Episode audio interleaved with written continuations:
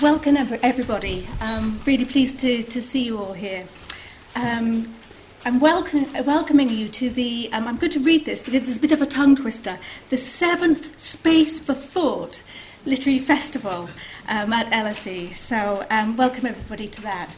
So, it started today, 23rd February. It's going all week, so I hope that more people will turn up for other events as well. It finishes on Saturday, the 28th. Um, so, um, I'd like to start by introducing myself. Um, my name is Jennifer Richards, and I'm a professor of early modern literature and culture at Newcastle University. I have a particular interest in um, and expertise in history of rhetoric, and I'm interested in voice. Um, and so, because of that, um, I'm always all ears to hear what my um, colleagues in linguistics have got to say, and especially your voice. Please. Yes, is the um, is this? Yeah. Okay.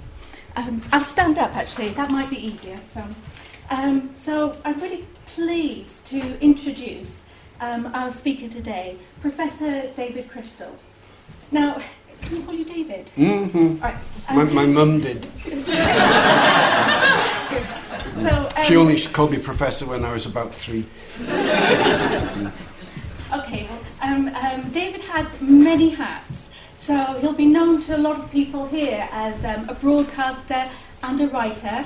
To me, he's known as um, an academic, having had a very a long, very long and distinguished academic career as a linguist. He's really at the forefront of English language, history of English language, and linguistics in the United Kingdom and probably in the world, actually. Oh, the universe, actually. Universe, okay, why not? Why not? Why not? I'm, I'm well known on Mars. He's written a lot of books. He's written a hundred, more, more than a hundred, I think. Uh, it, it, to be honest, David, you seem a bit unstoppable to me because I was just finding out, even as, I, as we were sitting down upstairs, about more books coming out this year, more books that I have to um, read, add to my Christmas list. Um, the, and I think that David's written about just about every linguistics topic that relates to the English language. So, in particular, of interest to me, his work on intonation, I have to mention a fantastic, a book I absolutely adore, which is Pronouncing Shakespeare. So he's a Renaissance person like myself, and that book came out of a remarkable collaboration with um, the Globe Theatre. So in many respects, for me, he's a really um, I, I, used to be head of school, so I had to work with linguists. You're an unusual linguist for me because you really do reach out to people. And um, um, and there are many other um, texts. Anyway, there are a hundred. Don't worry, I'm not going to read through all of them. Um, but there is one. Uh, well, feel, feel free. well, you've got some great titles. There's one, um, You Say Potato. I did like that title, but that's uh, for another day. But we're going to be talking about this book um, today. We're going to be hearing about it Words in Time and Place, which is um, David's uh, new book. And it's based on um, the historical thesaurus at the Oxford English Dictionary. I think we're going to hear a little bit about that. That is itself um, a really fantastic resource. Um, I think, we are going to find out a little bit about the difference between dictionaries and, um, and uh, thesaurus as well. On the website for the um, OED's historical thesaurus, I couldn't help but notice that they, one of the claims they make for the thesaurus is that it tells us a lot, not just about the English language, but also about the speakers of the language. So, with that in mind, I was wondering what this book might tell us about David. And I'm just going to read out some of his chapter titles. Chapter 2 From Neb to Hooter, Words for Nose. Chapter 3 From Cup Shop to Rat Arsed, Words for Being Drunk. Chapter 5, this is the last one I'm going to mention. From Gong to Shitter, I've always wanted to say that word in public. And closet to the House of Lords, words for privy. So we'll, we will find out. Okay, so I'm going to, in a minute, we're going to welcome David. But before um, I hand over to him, um, just a couple of things of housekeeping that I wanted to mention. If you want to, um, well, first of all, make sure your phones are off. I'll make sure that mine's off in a minute. Um, if you're going to tweet, um, the, uh, you're very welcome to do that. The hashtag, see if I can remember this, is hash LSE Litfest. I believe we're going to have a talk for about 40 minutes, 45 minutes. Then there'll be plenty of time for questions. Um, the last thing I wanted to mention is that we are being recorded, and hopefully, if there are no technical glitches, there will be a podcast of today's um, talk. But if I could ask you to join me in welcoming um, David to the podium.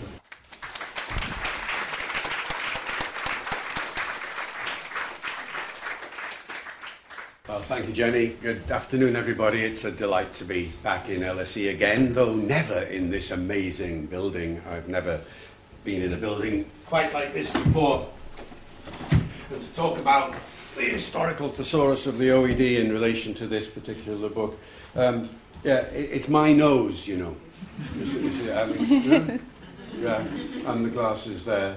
Very clever to uh, do little diagrams like this to capture the identity of one of the subjects, which is indeed the nose in this particular case. Yes, well, let's begin with this distinction the historical thesaurus of the OED. Right. Well, the contrast, of course, is with the dictionary. So let's begin with that. The difference between a dictionary and a thesaurus. It's perfectly obvious, of course. You've probably got both on your shelves at home somewhere or other. In a dictionary, you know the word and you want to look up the meaning, or the spelling, or something else about it, but you begin with a known word.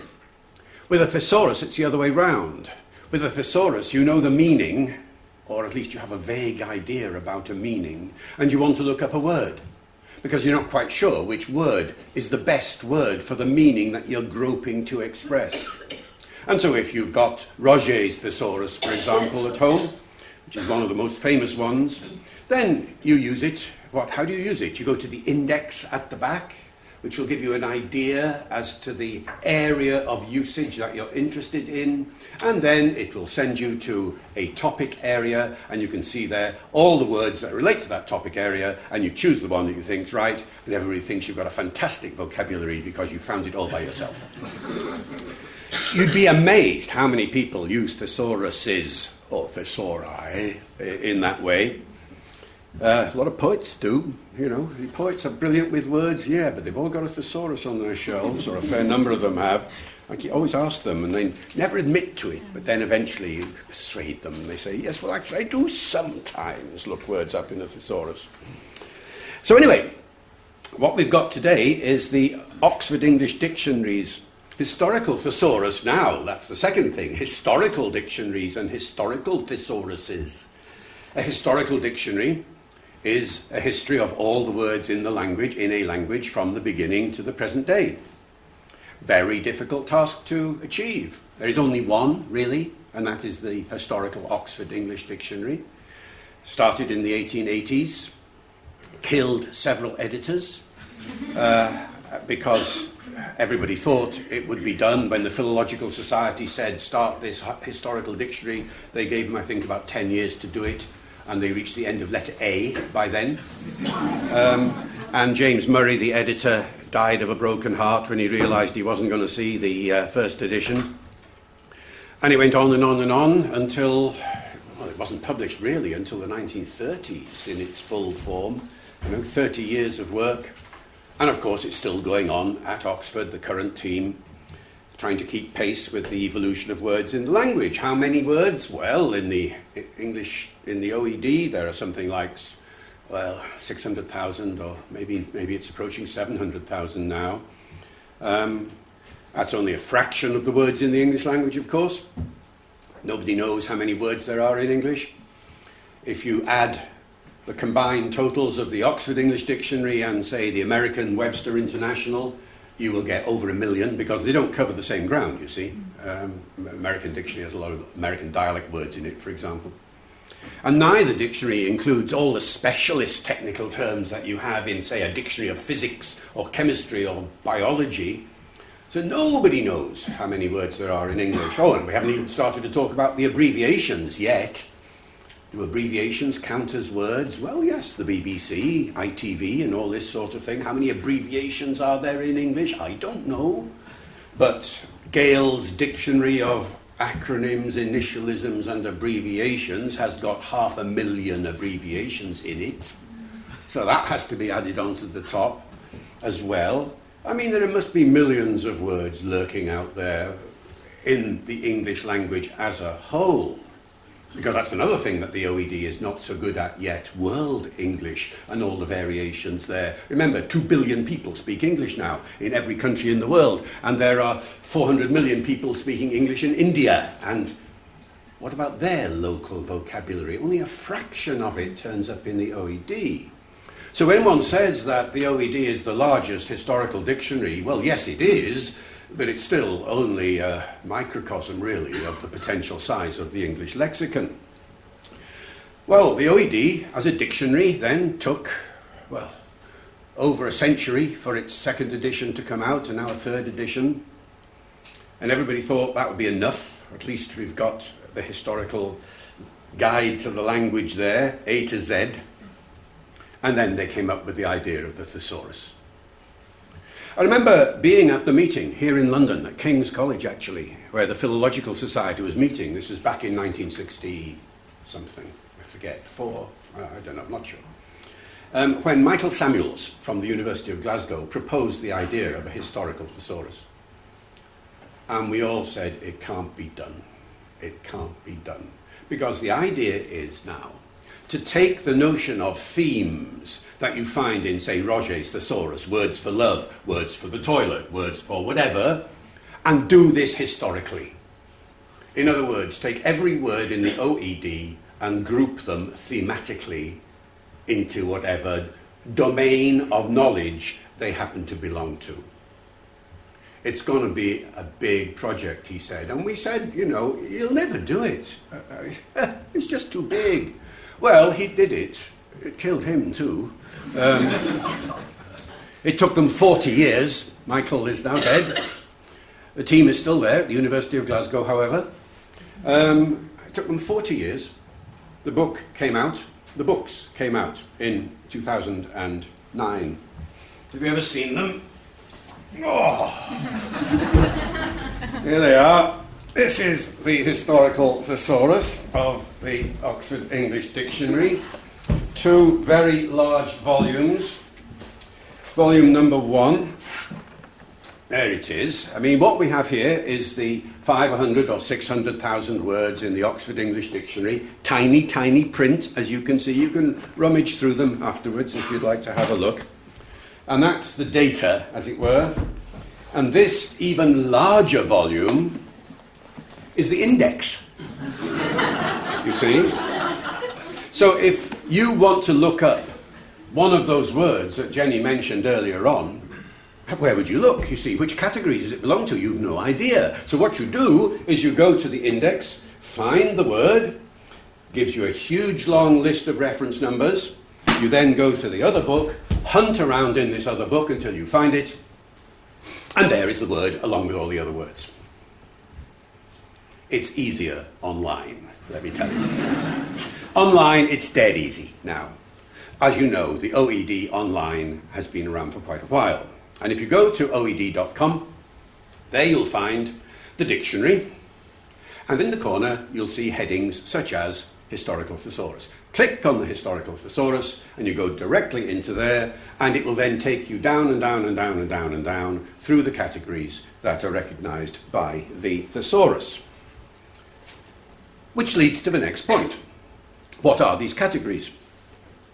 Well, the one thing we know about classification, about taxonomy, is that there is no such thing as a perfect taxonomy. Remember what we're trying to do. We're trying to classify the world here. Every aspect of existence, we're trying to classify it. That's what taxonomists do. And thesaurus writers are taxonomists.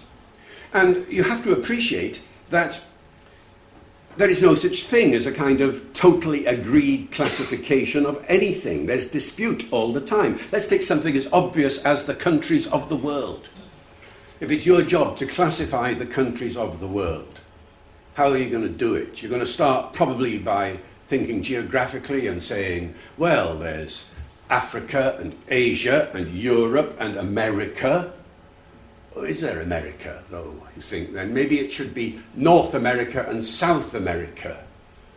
Right, so we'll have those. But what about Central America? Is that part of North America or South? Or should we, should we have it separately? No, we'll have it separately. Central America. Okay, transfer that argument over to this hemisphere. We've got Europe, we've got Africa.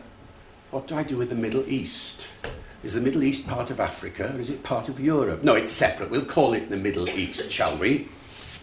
Now, where shall we put Turkey? is Turkey part of Europe or is it part of the Middle East? And now it ceases to be a geographical argument. Now it's a political argument, it's a, it's a historical. All other sorts of factors now come to, to, to mind. And you suddenly realize when you're classifying anything that decisions of this kind are being made all the time. And if you want to prove it to yourselves, all you've got to do is take any two classification systems, any two uh, library systems. You know, how do you classify books in the library, for example? And compare that with some other system, uh, like the Google uh, matrix of, of categories. And you'll see differences everywhere. So the first point to realize is that there is no such thing as a, an absolute perfect taxonomy. A taxonomy reflects the mindset of the person who has invented the taxonomy. And it's the same here. So, as I'm giving you some examples, you may well at some point say, Well, I wouldn't classify it like that. I wouldn't assign this word to that particular category. Well, fine, go write your own historical thesaurus then. you know, I mean, this is the way they've done it. And you have to appreciate that there are always um, uncertainties about word assignment. So, what did they do? Well, they divided the entire universe of thinking into three broad domains. First of all, they talked about the external world, the world of the, uh, the world, the external world, the world of the mind, and the world of society. The external world, let me just give you an example that relates to the book here.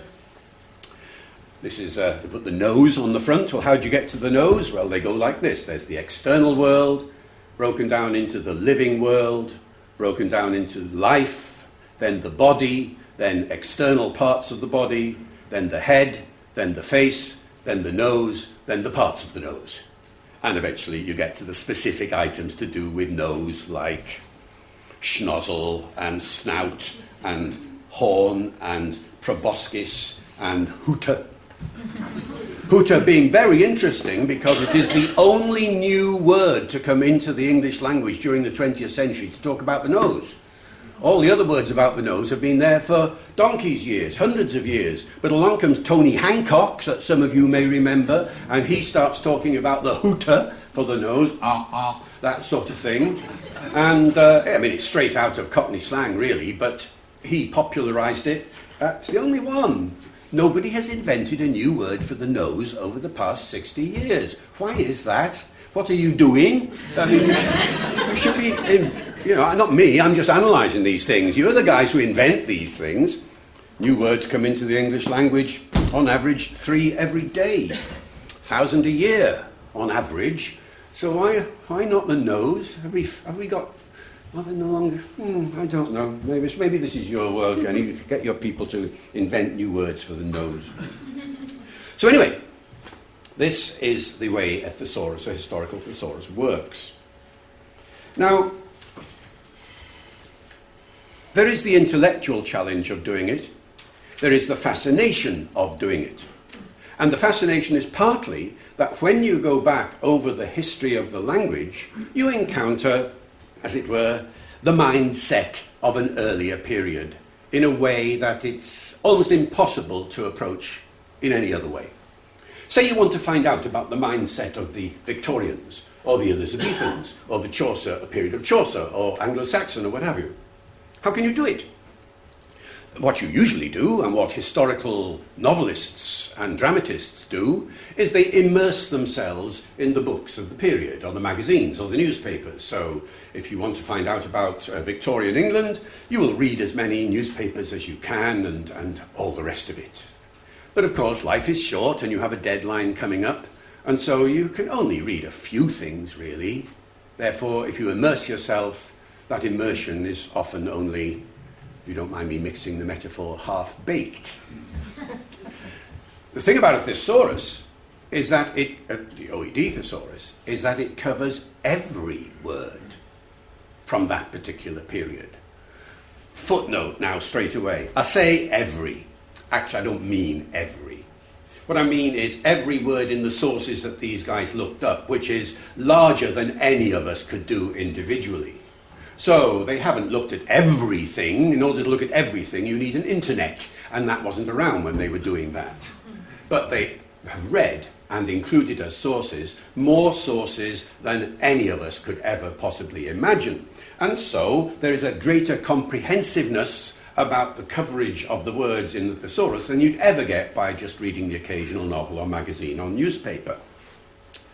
So, having said that, uh, it's the quickest way in to trying to get as close, as authentic a sense of the mindset of a particular period as it's possible to get. And so, what you do, if you want to see immediately the fascination of this kind of thing, is you choose a category, like I did. I chose 15 categories. You see, the commission was um, introduce that to the jet. Mm, sorry. Didn't mean it. Um, introduce that to the general public. And so I chose 15 categories, including the ones that you mentioned earlier. And if you want to get a sense of it, this is how you do it. You take, say, the category of words of endearment, uh, what do you call your loved one.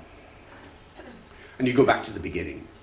So, what did an Anglo Saxon call his loved one, his other Anglo Saxon? Well, he had four options. He could call her or him a darling, which is still there to the present day, or a dear, which is still there, or a sweet, or a love. Ah, oh, that's nice.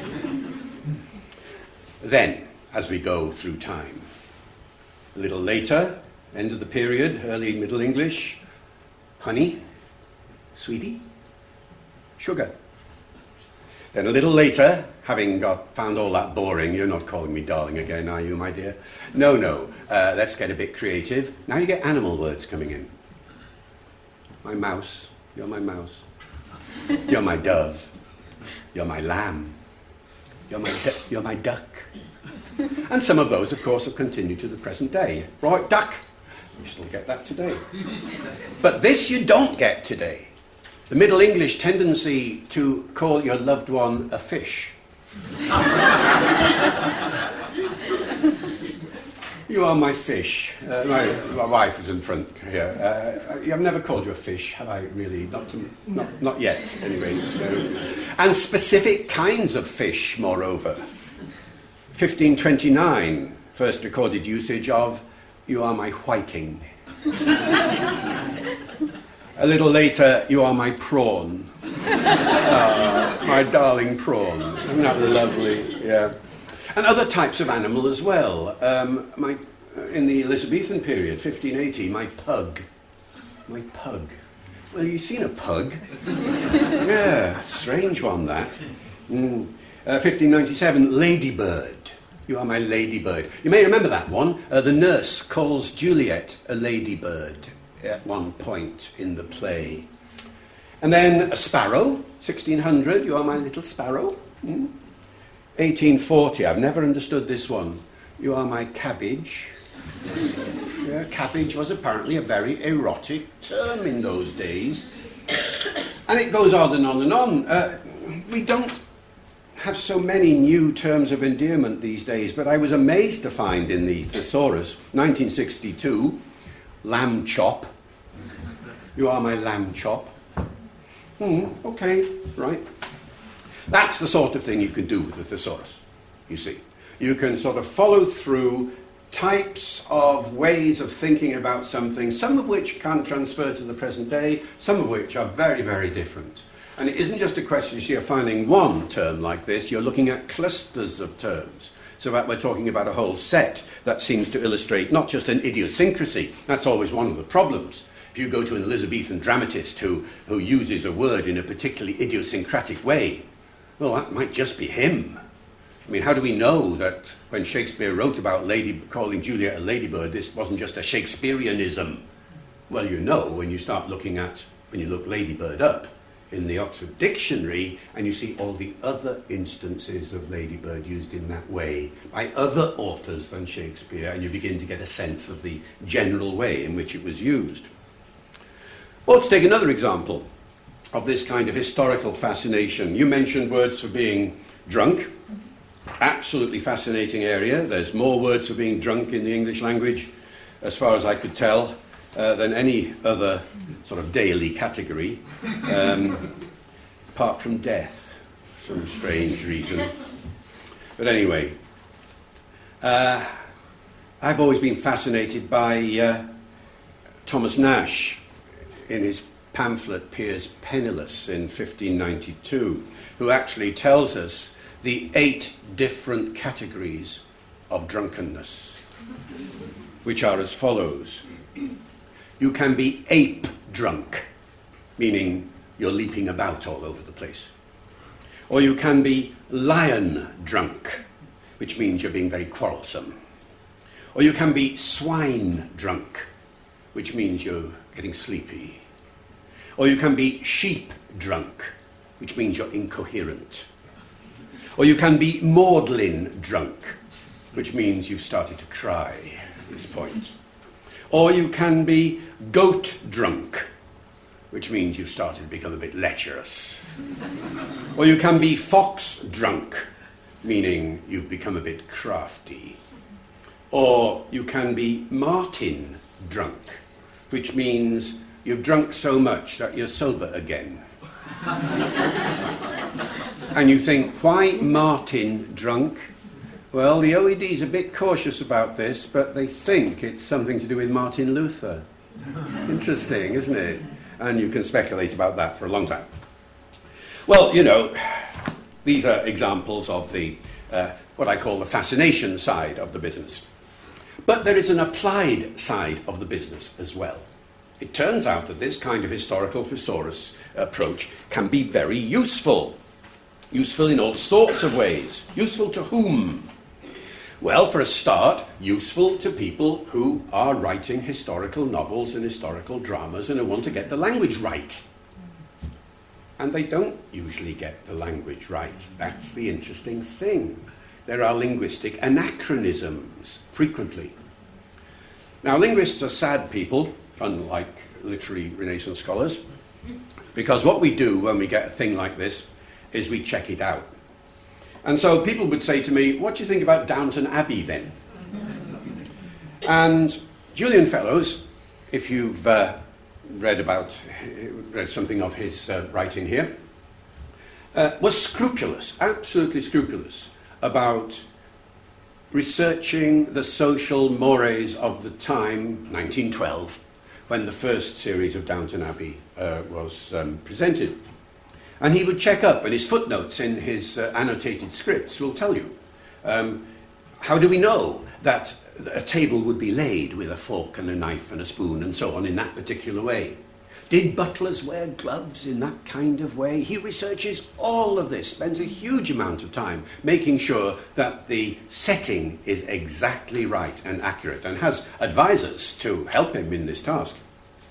But the language, the language. I went through every script of Downton Abbey. As I said, we're sad people. In the first series, looking out for examples of linguistic anachronism, and I found page after page after page of them. And so, for your delectation and delight, you tell me, if you like, which of these could or could not have been used by the Downton people in 1912? Well, in fact, they're all, they're all anachronisms, really. At one point, uh, Matthew describes a pair of cufflinks as a bit fiddly. Fiddly in 1912? No, that didn't come in until about 20 years later. According to this, now, it's always according to the dictionary the first recorded usage of a particular word will have been written down after a certain period of everyday use. So you always have to imagine a decade or so before perhaps it might have indeed have been around. But the longer that gap, the more likely that there is an error here rather than a genuine overlap of time frames. O'Brien at once says that her greatness, referring to the lady of the house, eh, is done and dusted for the night. To be done and dusted. first recorded in 1953. So now we're talking about 50, 60 years of anticipation of that particular one. Mary, Lady Mary, says Lady Sybil was banging on about her new frock. banging on. To bang on about something. First recorded in here, 1979. Very, very recent, isn't it? Um, what have I got here? yes, this is an interesting one. Thomas tells O'Brien, Don't be such a grouch. Grouch. Now, this is interesting because that was recorded in the United States as early as 1900. So it was around in the States, but would it have travelled over to this country by 1912? Hmm, don't know. The first sign of it being used in this country is as recently as 1957. So probably not. So you see, this isn't a clear cut discussion we're having. There are decisions to be made. But if I were writing the series, I would want to avoid any instance where there was some element of doubt, if I wanted to be sure that my spe- characters were speaking authentically. What else have I got here? Oh, uh, Thomas at one point says to somebody else, uh, Cheerio. Now that sounds rather sort of early, doesn't it, really? But in fact, wasn't Cheerio in 1912? Cheerio comes in in the P.G. Wodehouse era, you know, 1920s and 30s. Cheerio, jolly good old hat. Um, no, in those days you'd have said Cheero. Cheero. Yeah? That's the idiom from that period, and you don't hear that. So, hmm, one more example. Lady Violet suggests a foreign husband for Mary. She says, You can normally find an Italian who isn't too picky. Too picky, meaning fastidious, very colloquial. First recorded in 1957, you see. Would Violet, would Lady Violet, this is the Maggie Smith character, remember? Would she have used such a word? That's a, that's a woman who looks down on words like weekend. Would never say weekend. Would she have said picky? I don't think so. So we're now talking character, aren't we? We're not just talking linguistics, we're talking appropriate language for a particular character. And this is one of the applications then of working with a historical thesaurus.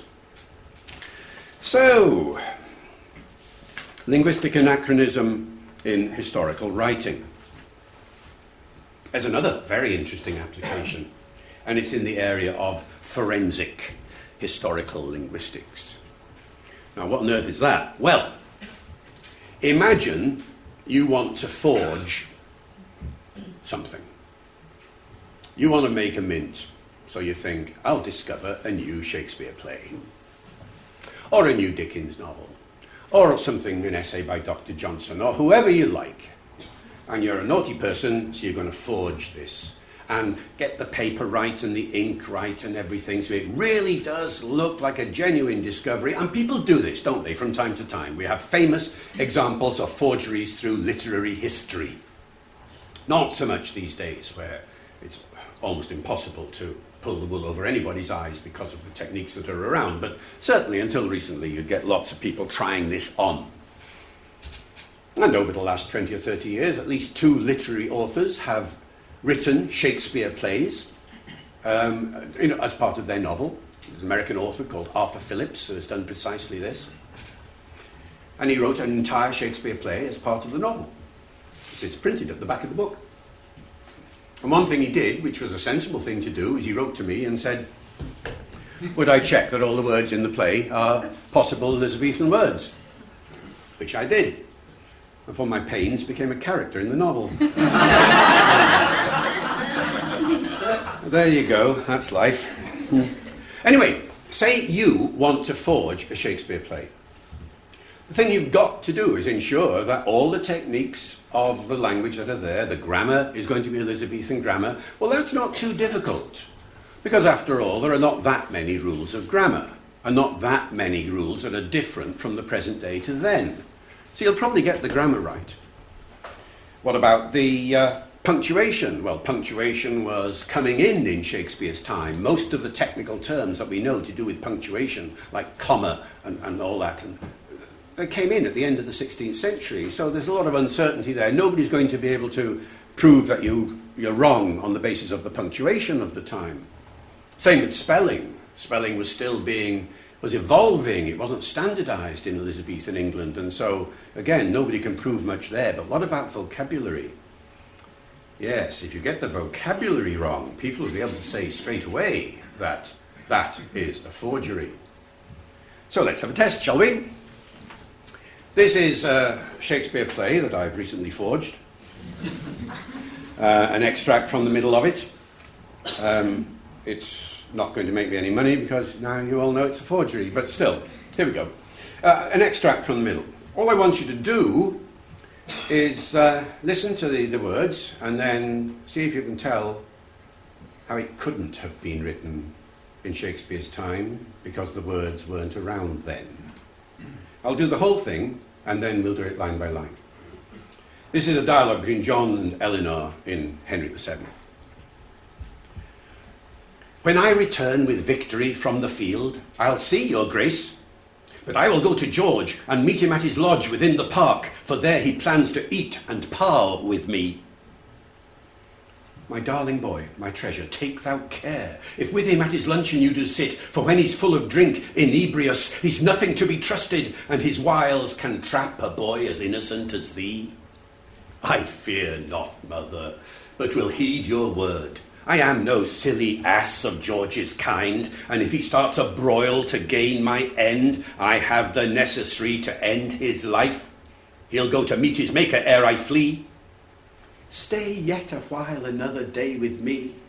Tis ugly weather to go out so far, and country paths are treacherous in the wind. Great Shakespearean stuff, yes? Yeah, I'm wasted as a linguist. You, you know, yeah. yeah, I should be in your field, you know, being a creative writer and all that sort of thing. Let's do it line by line. All you've got to do is wave if you think this is a word that's anomalous. When I return with victory from the field. Quite right. All perfectly normal Elizabethan English. I'll see your grace, but I will go to George and meet him at his lodge within the park. Park? Park's okay. Lodge. Lodge. First used in 1817. That sense of a lodge, meaning, you know, a place within a park where you go, the porter's lodge and things like that. Very, very recent. For there he plans to eat and parle with me. Not parle, of course. Well, some of you will have noticed it. Parle, as in parley, have a parley, have a chat. No, several times used in Shakespeare, for example. Eleanor replies, My darling boy, my treasure, take thou care. Treasure? Treasure. Treasure. That wasn't a term of endearment in Shakespeare's time. When did treasure come into the language as a term of endearment? You won't believe this. I didn't until I looked it up. 1920. It's very, very modern. 1920 for treasure, my treasure. My darling boy, my treasure, take thou care. If with him at his luncheon you do sit. Luncheon, perhaps some of you noticed? Hmm, not sure about luncheon. 1652. 1652. So could Shakespeare have known it? Ah, don't know, don't know. But because it's so close to Shakespeare's time, I would not use it if I were writing a forgery. For when he's full of drink, inebrious, that's like inebriated. That sounds nice and ancient and oldie worldy, inebrious. But in fact, it's 1837. It's a Victorianism, a kind of euphemism. We can't say that people are drunk, dear boy. Uh, we call them inebrious. He's nothing to be trusted, and his wiles can trap a boy as innocent as thee. Nothing wrong with that. I fear not, mother, but will heed your word. I am no silly ass of George's kind. Yes, well, you probably got that one. silly ass. Yes, 1901. 1901. Very modern, very Wodehouse, isn't it? You silly ass.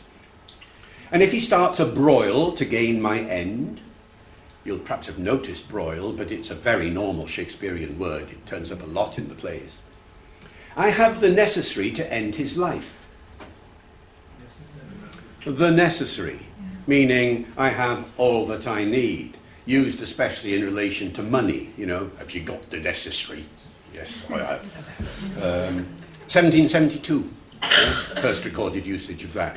So definitely not around in Shakespeare's time. He'll go to meet his maker ere I flee. Meet his maker? Some, worried, some of you worried about that? You'd be right. Meet his maker. To meet your maker. 1933. One feels it's a lot older, but it isn't. It is no recorded usage before 1933.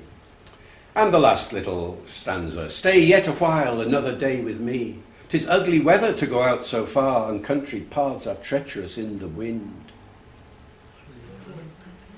Yeah. Ugly weather. Ugly weather.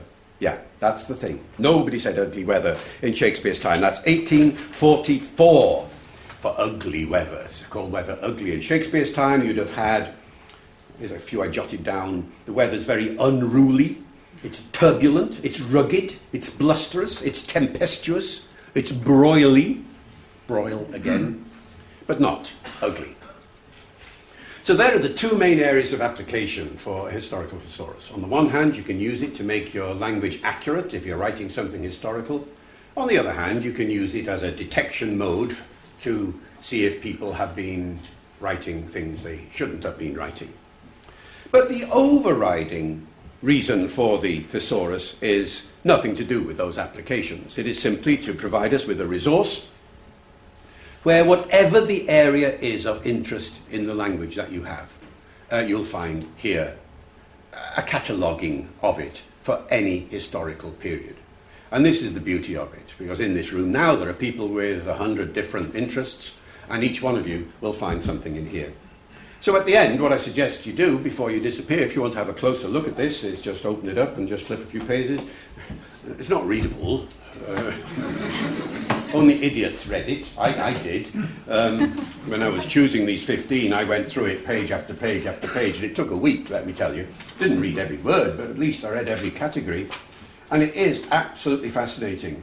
So do have a look afterwards if you'd like to do so. And we have now some 10 or 15 minutes for questions. Thank you very much.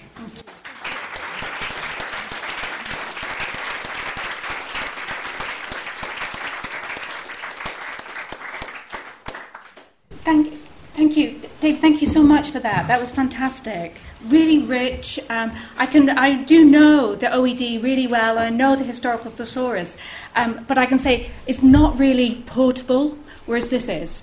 So, um, we have got a little bit longer than 15 minutes for questions. So, and there's a, there are roving mics as as well. So. Um, when people, if you would like to ask a question, I do hope you will, if you could tell us your name, if you wanted to tell us um, your affiliation, if that made any, if that was relevant, please do, do that too. So, any questions?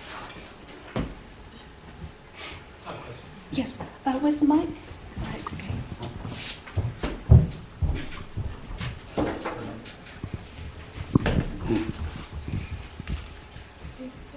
Yeah, coming along. Thanks. Thank you. Uh, I'm also a David, David. And I have no real affiliation. I'm a Liverpudlian. Are you possibly north of the border? No? I did spend 10 years in Liverpool. yeah. Well, yes, it takes one to know one. That's right. I did my secondary schooling in Liverpool. Oh, okay, okay. Um, in the context of all these words that are around us, what's the state of our vocabularies? And I'm thinking probably of Twitter, say, where in 140 characters, politicians, celebrities, members of the public can say rather more than they intended with a very small number of words. So, do we have more or less? Are we lazier? What's the Thank state you. of our vocabulary? Well, um, if we take text messaging and Twitter as the two short messaging services of the present day, 160 characters on text messaging, 140 on Twitter. You know why. It's only 140, I take it. Because what is the relationship? Twitter, remember, is SMS, short messaging service, for the internet. In other words, you need 20 characters, they assign 20 characters for your ID. You have to say who you are on the internet. Remember, eh, Twitter was the stupidest idea ever, you might think. if you had said to me in 2005 that the next big thing is you're going to put your text messages on the internet, you know, what are text messages? I am on the train. I am eating cornflakes. You know, really important things, which to your loved one is very relevant. Um, but you're going to put that on the internet for everybody to read? It'll never work. But of course, Twitter has become the fastest growing area of internet activity in the last decade.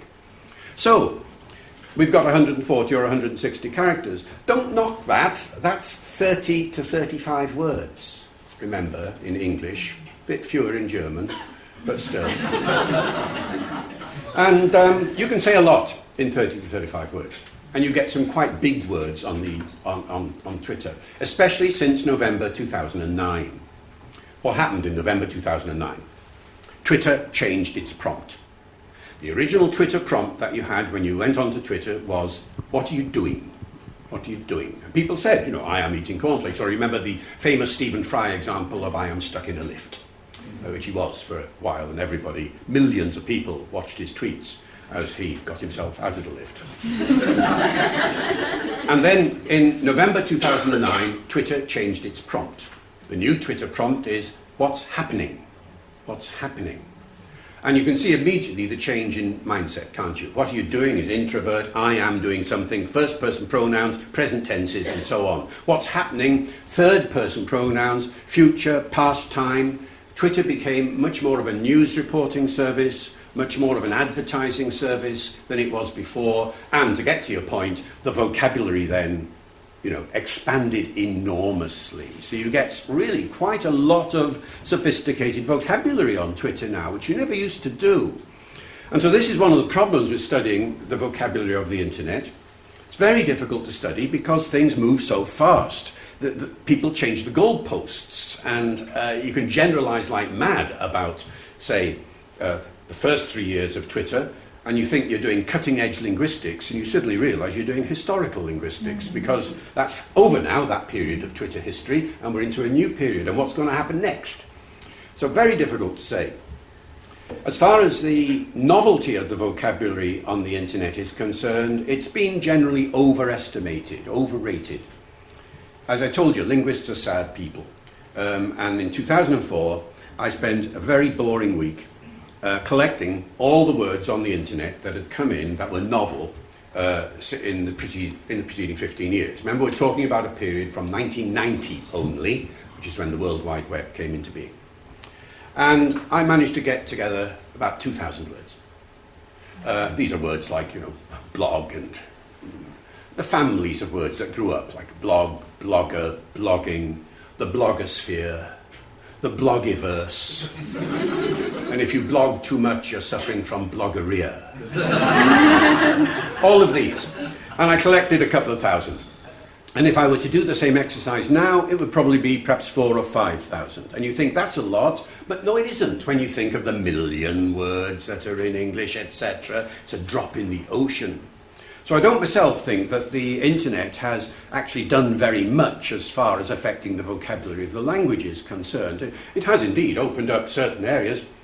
Um, people say, well, what about all the abbreviations? Well, the abbreviations had a, were a fad for a while, the, the text messaging abbreviations of the C, U, later type. Um, very, very popular in the first uh, five or six years of text messaging with little dictionaries being written and all that sort of thing. But they, they've passed their sell by date now. Uh, if you go to young people and look at their text messaging, as I do quite regularly, I'll be in a school tomorrow and we look at their texts.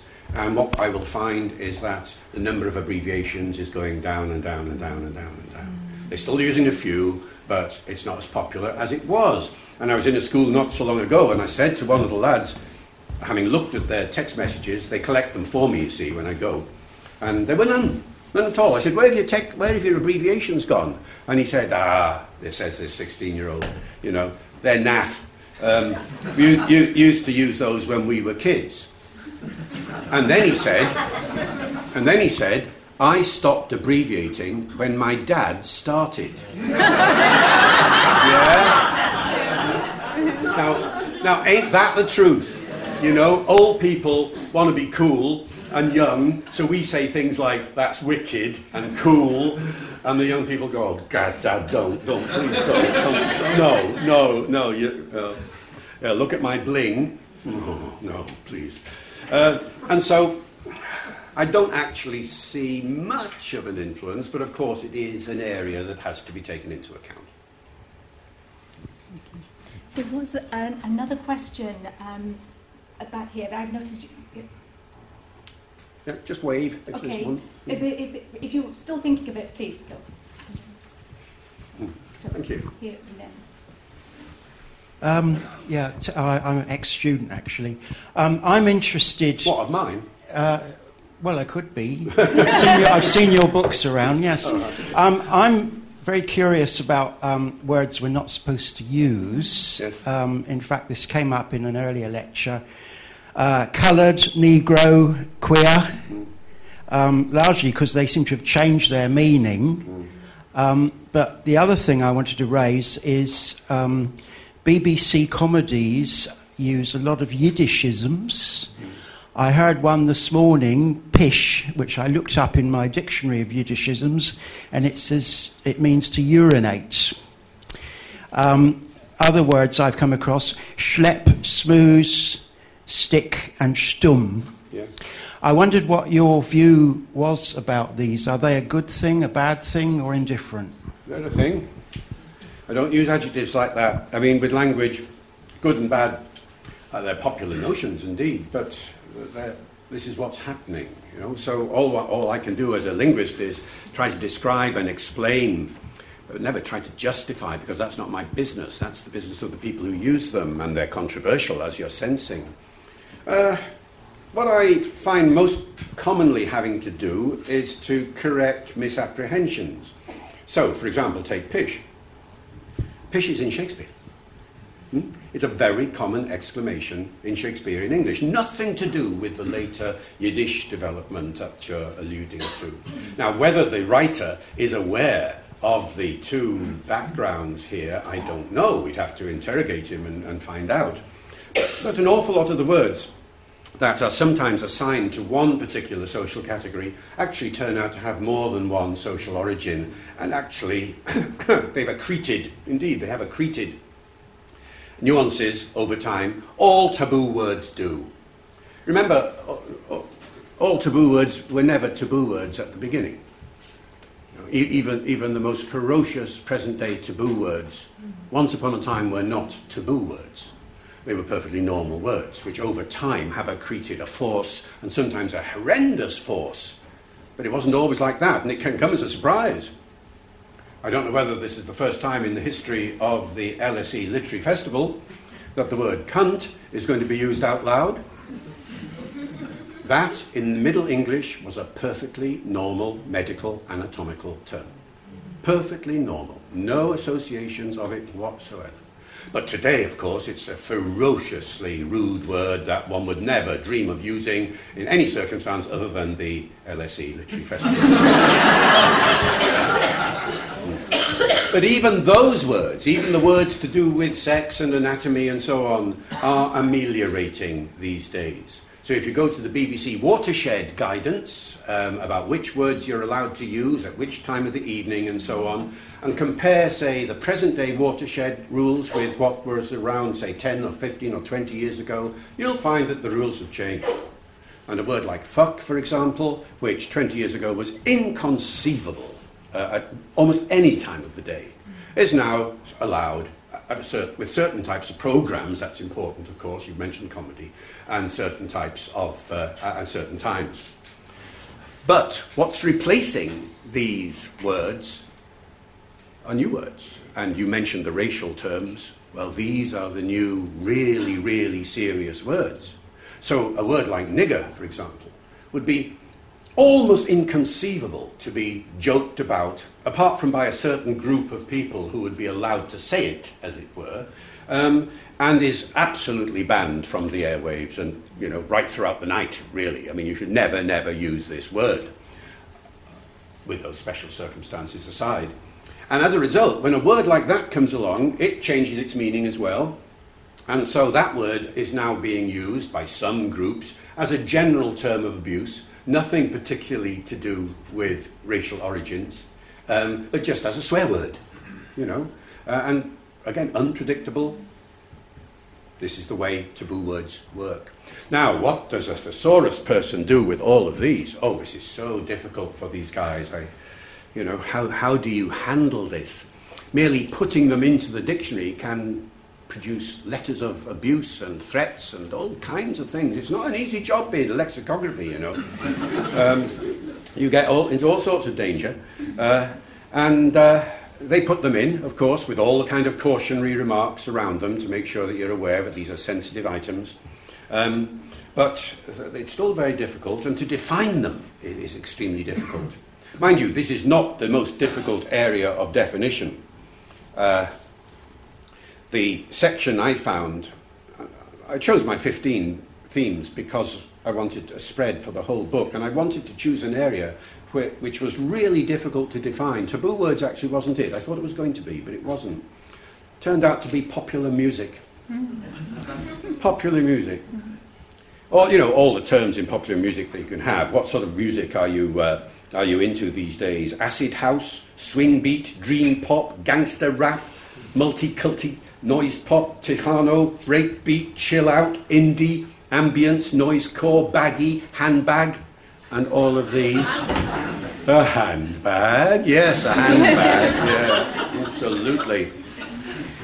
And you look at the definitions and the sources, and most of the sources say we have no idea what this music is, no idea at all. It's what so and so plays. That's how they define it. It's the music of so and so, and they name some group or other.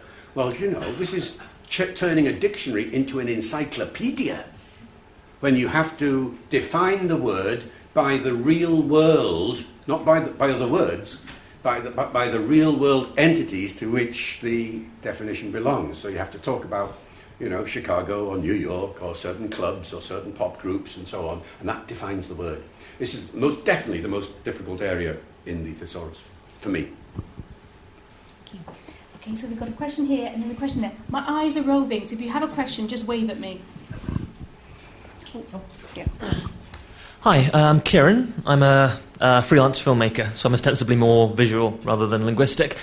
I'm intrigued by the proliferation of words in popular usage in a historical sense. I'm guessing that a lot of new words that are used popularly come from different trades, for example, explosions in industry, slang and subcultures, for example. I was wondering if there was any particular eras when there's an explosion of new words and any eras when there's a paucity yeah. of new words.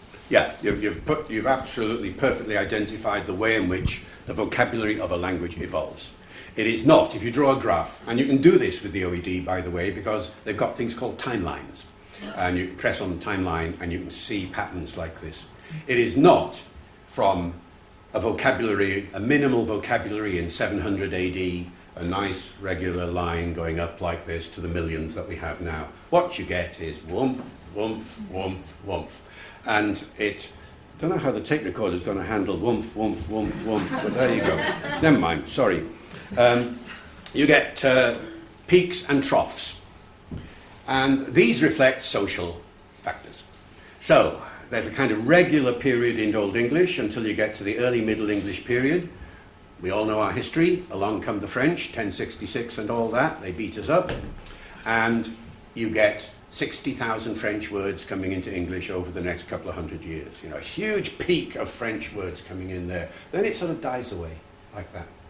Then along comes the Renaissance, and suddenly in the 16th century, end of 15th, the early 17th, you get 100,000 Latin and Greek words coming into the language. The huge peak of vocabulary development. And then it sort of calms down a bit during the 1700s, to the 1600s and into the 1700s. And then you get the Industrial Revolution coming along, And suddenly you get a huge influx of technological change and so on. Woof, up you go again for another peak. And that's the way it is, you know. Uh, the different subgroups that you mention, they're all part of the mix, of course, but slang is difficult to study historically for the obvious reason that it often wasn't written down because it's everyday colloquial speech, speech of the street. There are certain periods when you simply would not write it down because it was felt to be impolite or simply not the fashion. Considerable criticism in the 18th century, for example, of any kind of slang words at all, any abbreviations uh, that you might use, like pos for positively. Oh dear, disgusting. Uh, and they would simply not write them down. So we have very little, in, further back you go, very little information about the more colloquial varieties of the language. So if you extrapolate from the present day, where we know that slang is so important, I always assume that the past will have had similar um, battalions of slang words waiting in the wings that simply have never been recorded. Insofar as, I suppose, about a quarter of the words in the various categories here over time are slang words of one kind and another. Um, there probably are a, a, lot more than that. It also all depends on what you mean by slang. Eric Partridge, uh, the great slang lexicographer, had a little jingle once. He said, The chief use of slang is to show that you're one of the gang. But gang can mean anything. So you can have the slang of filmmakers, the slang of lexicographers, the slang of doctors, the slang of lawyers, the slang of journalists, the slang of anybody. And this involves abbreviations and all the sorts of things I talked about earlier.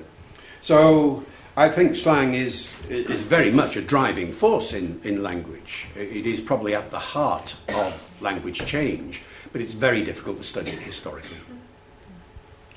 Thank you. So we've got a question here. Oh, right. A question in the centre. Very conscious all my questions are coming on this side, so I hope I'm not overlooking people. All right, okay. Please go.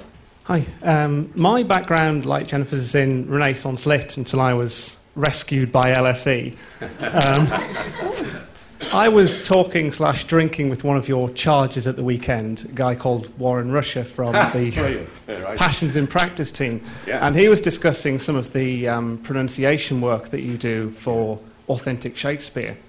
And it had me realizing that authenticity is not just a specialism anymore, it's an acute specialism. And my question is given how hard it can be for to, um, to get young people to engage with academic disciplines, how important is it for authenticity to um, be featured in popular culture? Okay, thank you. Well, I'll, I'll answer the question directly, but I'll, with a a writer, I never personally use the word authentic, ever.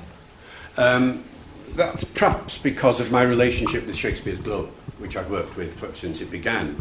Shakespeare's Globe doesn't use the word authentic either. They hate it.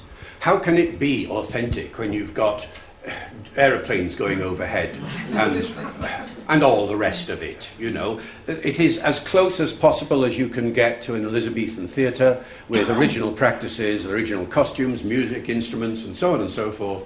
So uh, when I'm working with them, I, I say simply we're trying to construct a pronunciation of the time that is plausible. And I use the word plausible rather than authentic one will never know. One can never be perfectly authentic about that sort of thing. So plausibility is the aim. Um, for those who don't know, original pronunciation is an attempt to reconstruct the accent of Shakespeare's time, or at least the accents of Shakespeare's time, because there were as many then as there are today. Um, Warren, that you mentioned, is a member of my son Ben's theatre company, uh, which is a Shakespeare ensemble, which specialises in putting on productions of plays in original pronunciation. Shakespeare's Globe was the first to do this in 2004. The book you mentioned earlier, Jenny, Pronouncing Shakespeare, was my write up of that experiment. Um, it was an interesting moment. It very much was an experiment. Uh, the Globe was scared of original pronunciation. They thought that it was going to be unintelligible because it's 400 years old after all. For a theatre that's only open six months of the year, uh, it has to be full, and they thought that if you did a play in OP, as it's called, uh, people would not understand it, they would stop coming, and the theatre would be empty.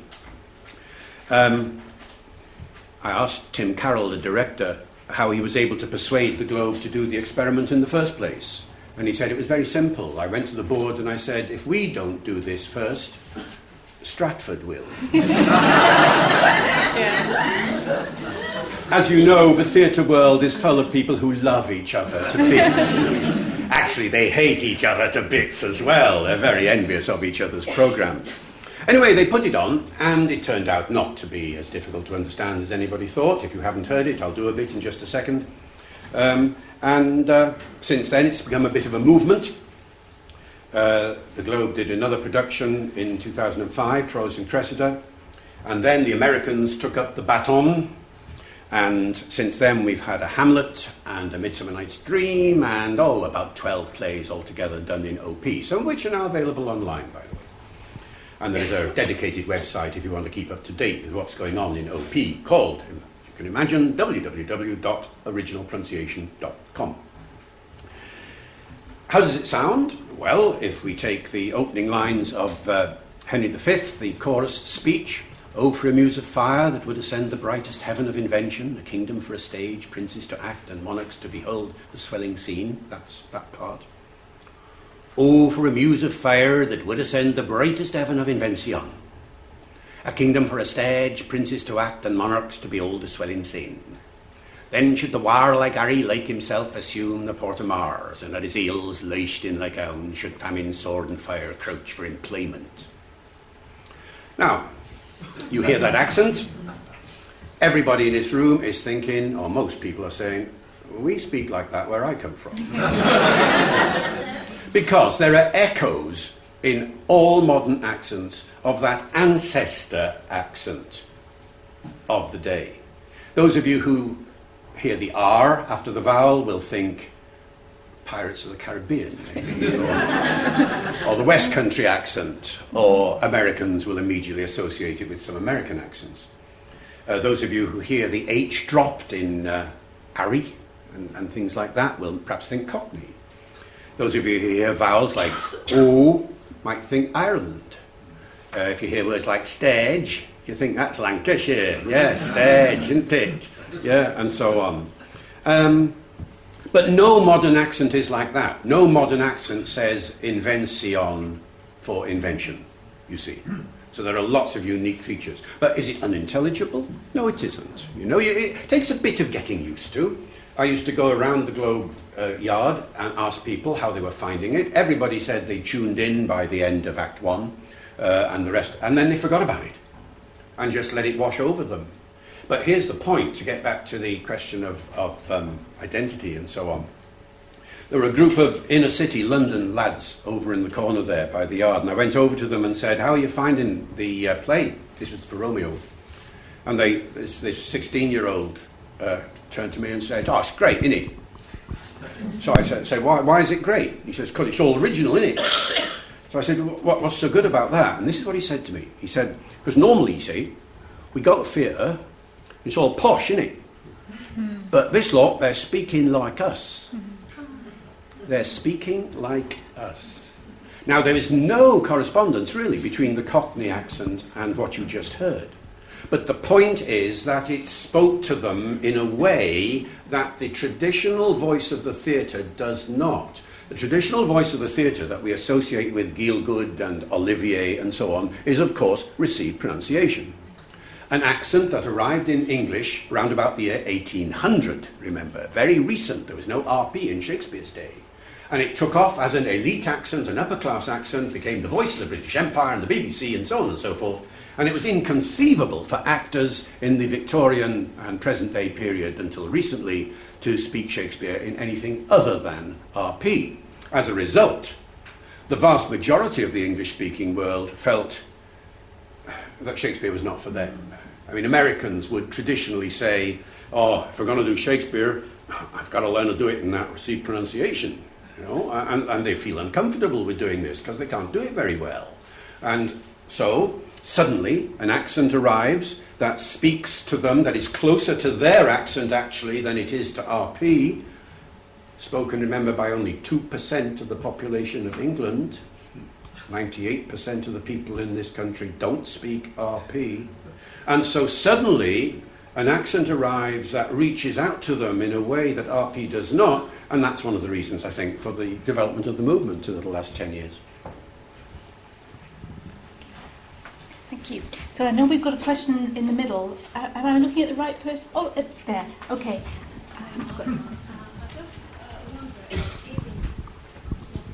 Coming along.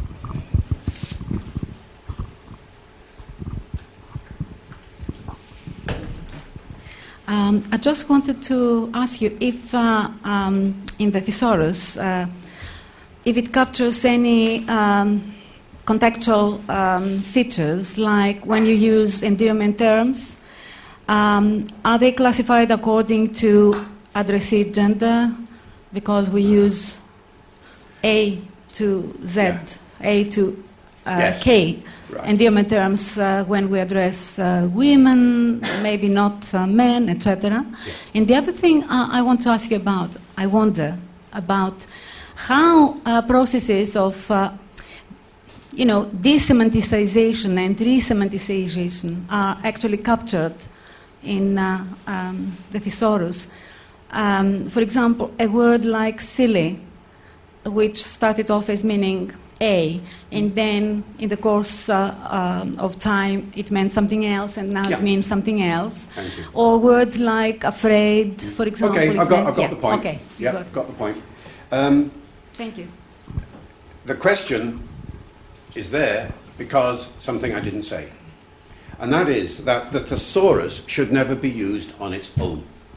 It must always be used in association with the dictionary. And it is in the dictionary that you get all the information that will answer the questions you ask. So all the thesaurus does is it tells you that at a certain point in time, the word silly was used in a cert- was used along with other words, but there are no semantic definitions in a thesaurus, you see, nor are there in Roget's thesaurus or anything else. If you want the definitions, then you have to go to the Oxford English Dictionary, which will give you all the information that's been able to be collected about things like gender variation and context and, and language change over the years and things like that.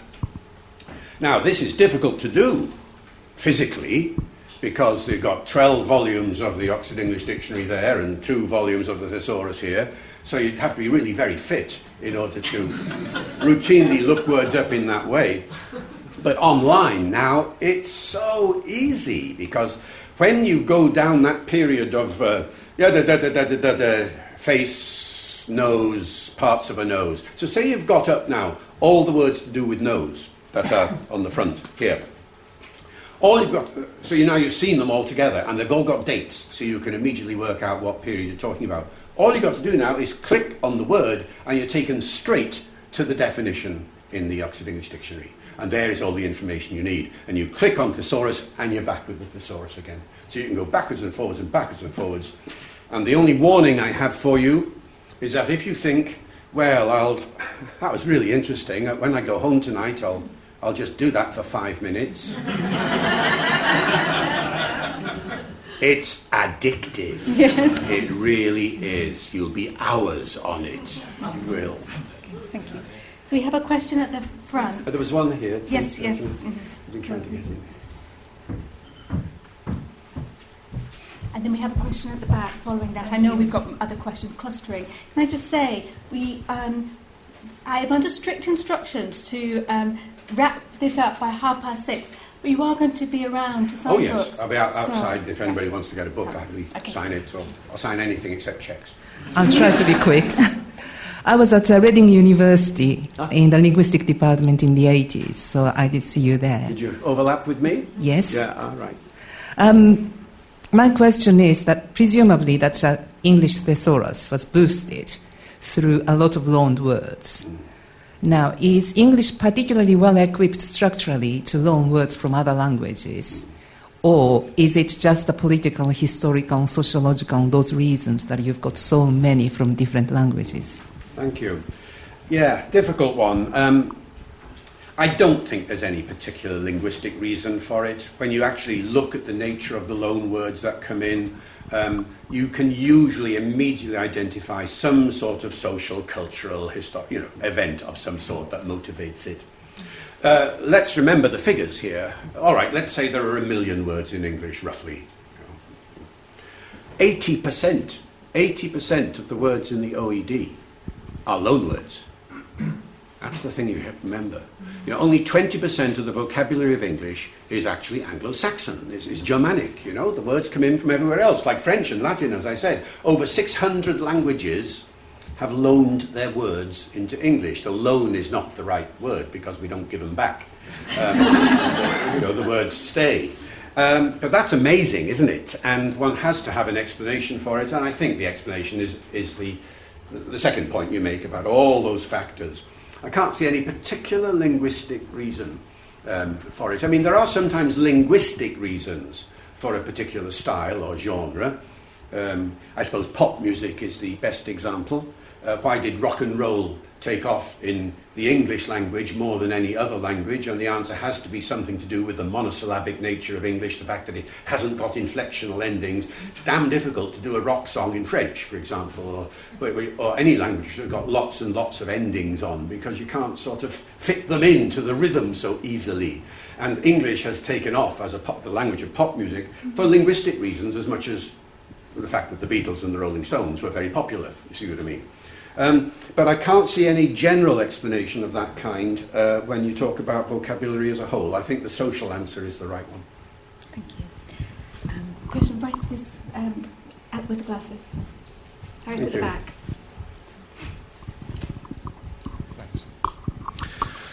Uh, just returning to Shakespearean English for a moment. Um, I mean, I, I, accepted that Elizabethans didn't spend the whole time addressing each other in iambic pentameter.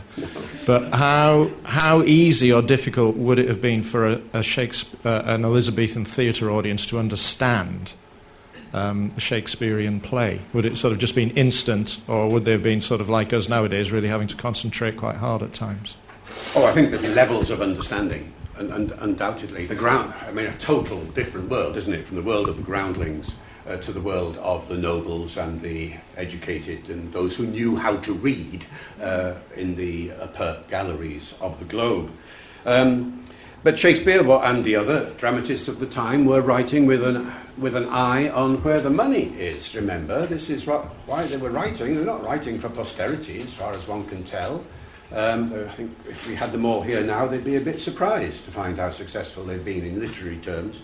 Um, and so, if you're writing for the people who are actually paying the bills, uh, your patrons and all the rest, then you want to give them something to enjoy, and you start producing sophisticated stuff. I mean, things like the big poems of Shakespeare, Venus and Adonis and The Rape of Lucrece, uh, they were written very clearly with an eye on the patron, whoever that might have been. And um, the plays, I think, would have exactly the same reaction then as we see now. The way not to study Shakespeare is to first start off with a book in school with a class with notes at the bottom. and you read it line by line by line, and you come to a difficult word and you check it out, and you don't go on to the next line until you've checked out that difficult word. That kills Shakespeare. Um, and for many of us, it's how we started hating Shakespeare in school. the best way to study Shakespeare is to take them to see a play. Um, and if you don't go real, then on DVD or something like that. Now, I have seen many a time at the Globe, at Stratford, groups of kids from schools from age 10, younger even sometimes upwards, rocking in the aisles with laughter at the Comedy of Errors, for example, and understanding the entire story uh, and so on.